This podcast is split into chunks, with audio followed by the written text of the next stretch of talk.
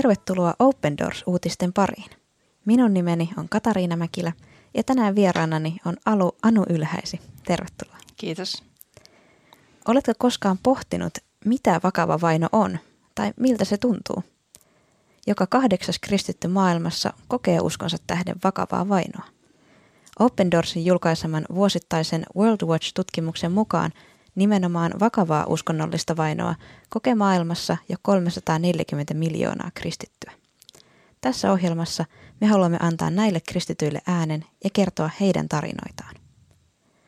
Tänään keskustelemme hyvin ajankohtaisista aiheista, sillä kuulemme nyt vainottujen kristittyjen elämästä Afganistanissa. Kristittyihin kohdistuvaa vainoa kartoittavassa World Watch-tutkimuksessa Afganistan on sijoittunut toiselle sijalle heti Pohjois-Korean jälkeen yhtäjaksoisesti vuodesta 2017 lähtien. Afganistan koostuu yhteiskuntana heimoyhteisöistä. Uskollisuus perhettä, klaania ja heimoa kohtaan on näin ollen äärimmäisen tärkeää. Islam nähdään osana afgaani-identiteettiä ja islamista luopuminen taas perheen ja yhteisön pettämisenä. Islamista luopuminen on myös laitonta.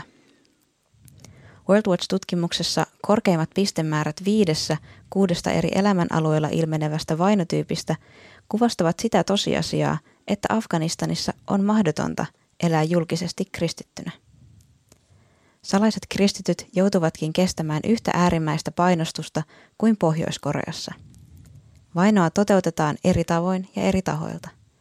Myös kristittyjen kokema väkivalta on Afganistanissa lähes yhtä rajua kuin Pohjois-Koreassa. Tutustutaan siis tarkemmin Afganistanin salaisten kristittyjen elämään ja tämänhetkiseen tilanteeseen. 20 vuotta karkoituksensa jälkeen Taleban valloitti Afganistanin pääkaupungin Kabulin jälleen.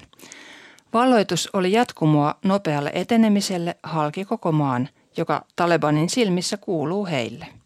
Open Doorsin Aasian aluetiimin viestintäjohtaja Jan Vermeer kirjoittaa. Talebanin kasvot ja sanat ovat viime vuosikymmenten aikana kenties hieman muuttuneet, mutta mieli ja sydän ovat samat. Afganistanin islamilaisessa emiraatissa on voimassa sharia-laki. Se merkitsee sortoa ja vainoa naisille, tytöille, homoseksuaaleille, sikheille ja kristityille.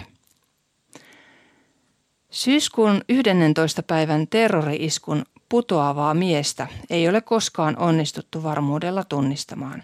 Toimistotyöntekijä hyppäsi palavasta äh, World Trade Centerin tornista varmaan kuolemaansa ja hänen viimeiset hetkensä ikuisti uutistoimisto APn kuvaaja Richard Drew. Afganistanin kansalla on nyt heidän oma putoava miehensä. Tavalliset tallaajat, jotka tarrautuivat nousevaan lentokoneeseen heidän epätoivoisessa – ja viimeiseksi jääneessä yrityksessään saavuttaa vapaus. Muutamassa hetkessä heidän elämänsä päättyi. Kuka voisi unohtaa nämä kuvat? Ja mitä me oikeastaan näemme uutisia katsoessamme?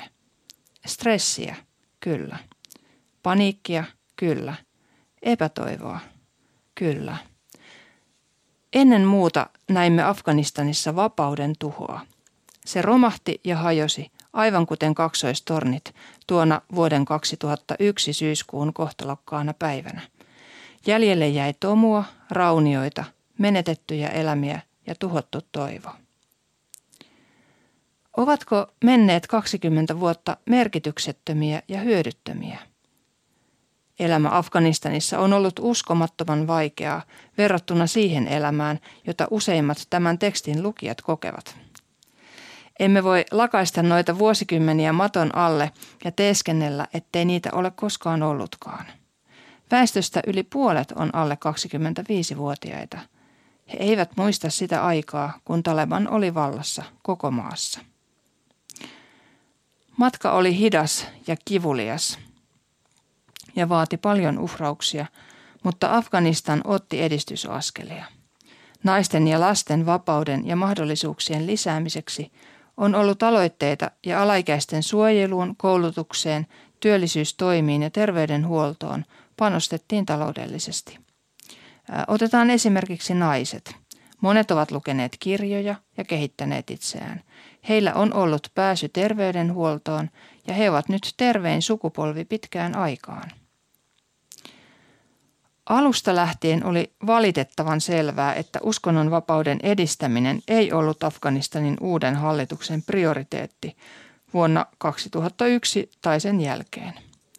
Yhteiskunnan ja hallinnon joka kerroksen kyllästäneet ääri-islamistit eivät halunneet myöntää, että jotkut eivät halunneet seurata heidän versiotaan islamista. Uskonnollisia vähemmistöjä, erityisesti sikhejä ja kristittyjä, ei tunnustettu.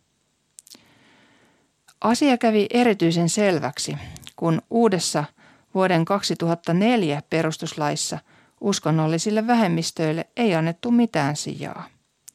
Tämä tarkoitti sitä, että kaikki kansalaiset julistettiin muslimeiksi ja uskon vakaumuksen vaihtaminen ei ollut mahdollista. Siitä kiinni jääneitä saatettiin itse asiassa laittomasti rangaista tai heidät voitiin tappaa. Sharia-tuomioistuin tuomitsi aina syytetty, syytettyjä vastaan, eikä tämä tule muuttumaan Talebanin valtaan nousun jälkeen. Uskonnollisten ekstremistien valta on nyt vain kasvanut eksponentiaalisesti. He ovat odottaneet tätä hetkeä 20 vuotta. Nyt on aika mitätöidä saavutettu edistys ja repiä irti ei-toivotut ainekset. Kaikki länttä avustaneet kaikki sarjalakia vastustavat ja kaikki ei-muslimit. Sikhejä tosin vainotaan, mutta myös jossain määrin suvaitaan. He ovat etnisesti enimmäkseen intialaisia ja heidän on aina sallittu elää sikheinä, vaikka monien väkivaltaisuuksien ja jatkuvan dawan eli kutsun liittyä islamiin saattelemana. Tämä tarkoittaa, että ainakin he voivat vielä identifioida itsensä sikheinä. Kristityt taas eivät voi tunnustautua kristityiksi, koska he ovat luopioita. Paikallinen lähde sanoo, Afgaanit ovat taistelijoita. Elämämme on muuttunut sen lyhyen aikaikkunan myötä, jolloin saamme maistaa vapautta ja pääsyn koulutukseen. Kyllä, jotkut tulevat olemaan pelosta jähmettyneitä ja Kyllä, jotkut tulevat antautumaan, mutta niitä meistä, jotka ovat lukeneet ja joiden mieli on avartunut, tulee aina olemaan. Ajattelumme rajoja on venytetty. Etsimme polkuja, ratkaisuja ja juuria, joita kohti suuntautua ja tehdä asioita toisin. Tulemme haastamaan vallitsevan tilanteen ja taistelemaan sen puolesta – mille niin länsimaalaiset kuin meidän omat vanhempamme ja isovanhempamme antoivat elämänsä. Oikeus oppia, oikeus olla, vapaus unelmoida ja vapaus palvoa, sen puolesta me taistelemme. Seisokaa rinnallamme, tukenamme. Kristuksen maailmanlaajuisen ruumiin yhtenäisyyttä tarvitaan enemmän kuin koskaan aiemmin.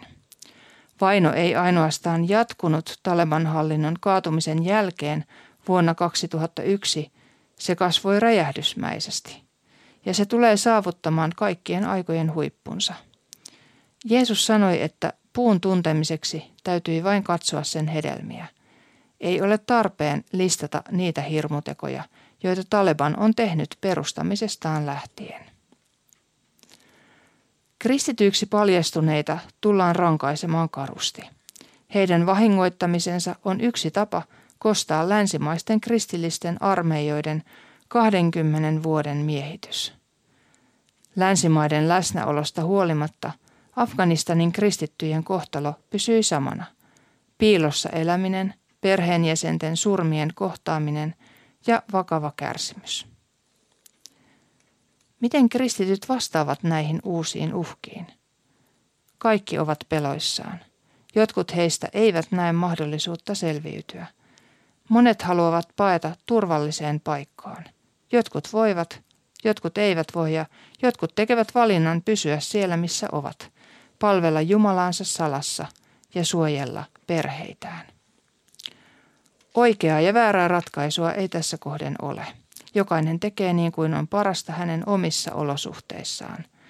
Jokainen yrittää saada selville, mitä Jumala heiltä odottaa, paikallinen lähde kertoo. Konfliktin ja väkivallan odotetaan kiihtyvän, ja sen keskellä toivomme on siinä, että kirkko seisoisi kärsivien rinnalla ja rukoilisi maan puolesta. Jokainen uskova, jolle olen puhunut, pyytää vain yhtä asiaa, paikallinen lähde toteaa. Rukous. Se on aidosti ainoa asia, jota he pyytävät. Heiltä vietiin kaikki maallinen suoja.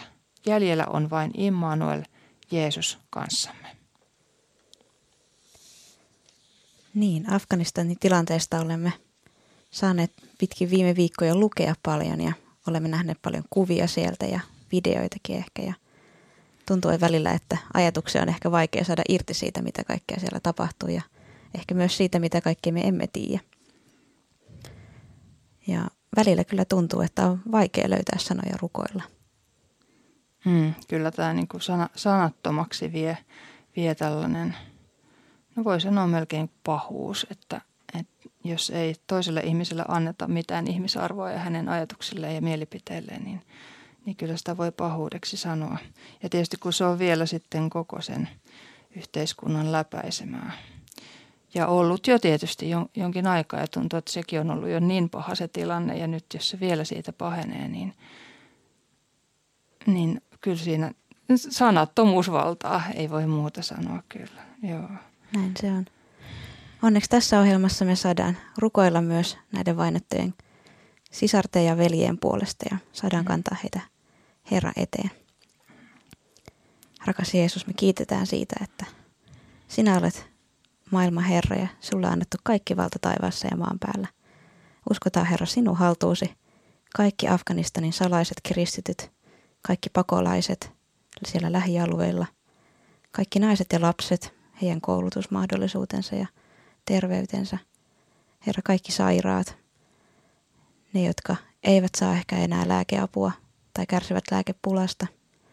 Ja ennen kaikkea, Herra, annetaan sinun käsisi kaikki nämä Taleban taistelijat ja muut ääriliikkeet siellä alueella. Pyydetään, Herra, sinun ilmestymistäsi heille, sitä, että viha saisi vaihtua rakkauteen ja Jeesus, sinä saisit vallata lisää alaa siinä maassa ja sen lähi, lähimaissa. Sitä me pyydetään. Jeesus sinun nimessäsi. Amen. Muita tarinoita maailman vainotuimmista kristityistä voit lukea osoitteessa opendoors.fi kautta uutiset. Voit myös tilata ilmaisen Open Doors-lehden ja sen välissä tulevan rukouskalenterin osoitteessa opendoors.fi kautta liity. Uusia tositarinoita kristittyjen elämästä eri puolella maailmaa kuulemme taas ensi viikolla. Kuulemiin.